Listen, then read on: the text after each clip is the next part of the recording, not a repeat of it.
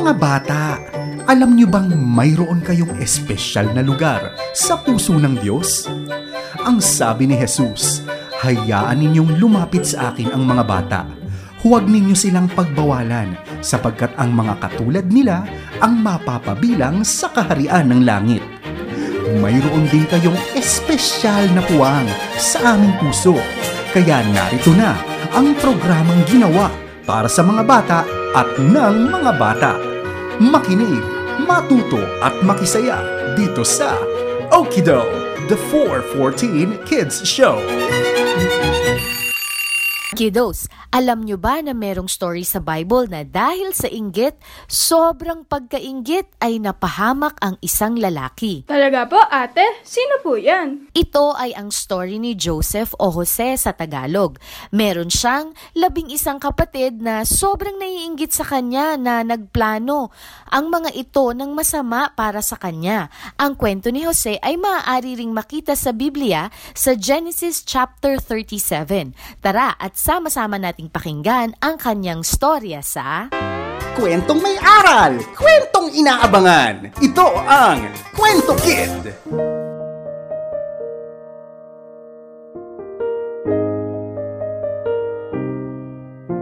Sa lugar ng Kanaan, nakatira si Jacob kasama ang kanyang labindalawang anak.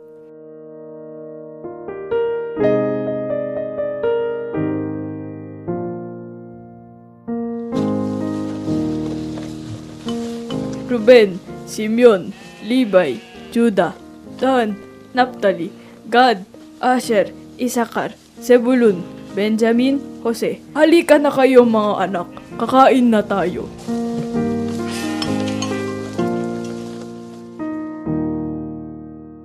Sa kanyang maraming mga anak na lalaki, pinakapaborito niya si Jose dahil ito ay naipanganak sa kanyang katandaan. Isang araw,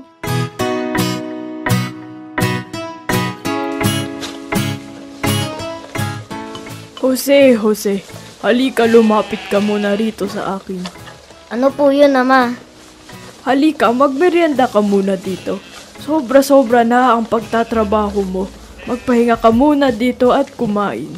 Sige po, Ama.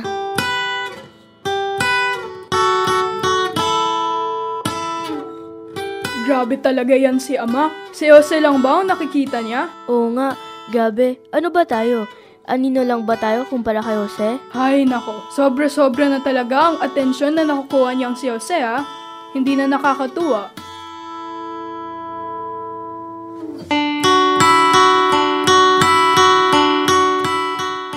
Lubhang nagsiselos ang mga kapatid ni Jose dahil sa iba at espesyal na pagtrato ng kanilang ama sa kanya.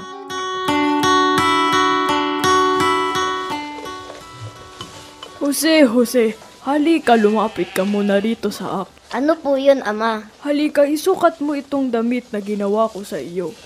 Wow, Ama! Ano po ito? Wow, iba-iba ang kulay ng damit na ito. Napakaganda! Espesyal ang ginawa ko sa iyong damit, anak, dahil ikaw ay espesyal sa akin. Maraming salamat po, Ama.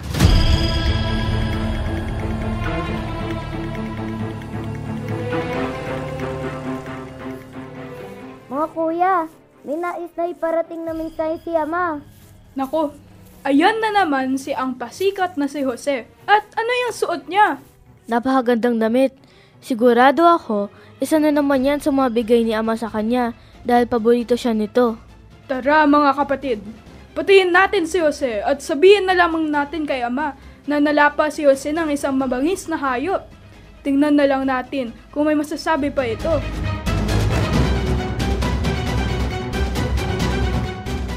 Ngunit narinig ito ni Ruben, isa sa mga nakakatandang kapatid ni Jose at binalak niyang iligtas si Jose. Huwag natin siyang pagbuhatan ng kamay. Ihulog na lamang natin sa balon. Mga kuya, bakit? Anong meron?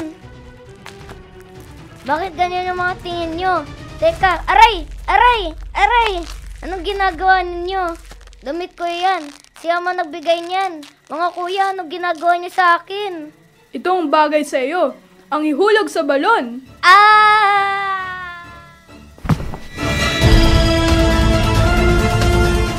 Kinalaunan, Wala tayong mapapala kung papatayin natin si Jose. Mabuti pa ipagbili na lamang natin siya sa mga Ismaelita bilang alipin kaysa ating saktan.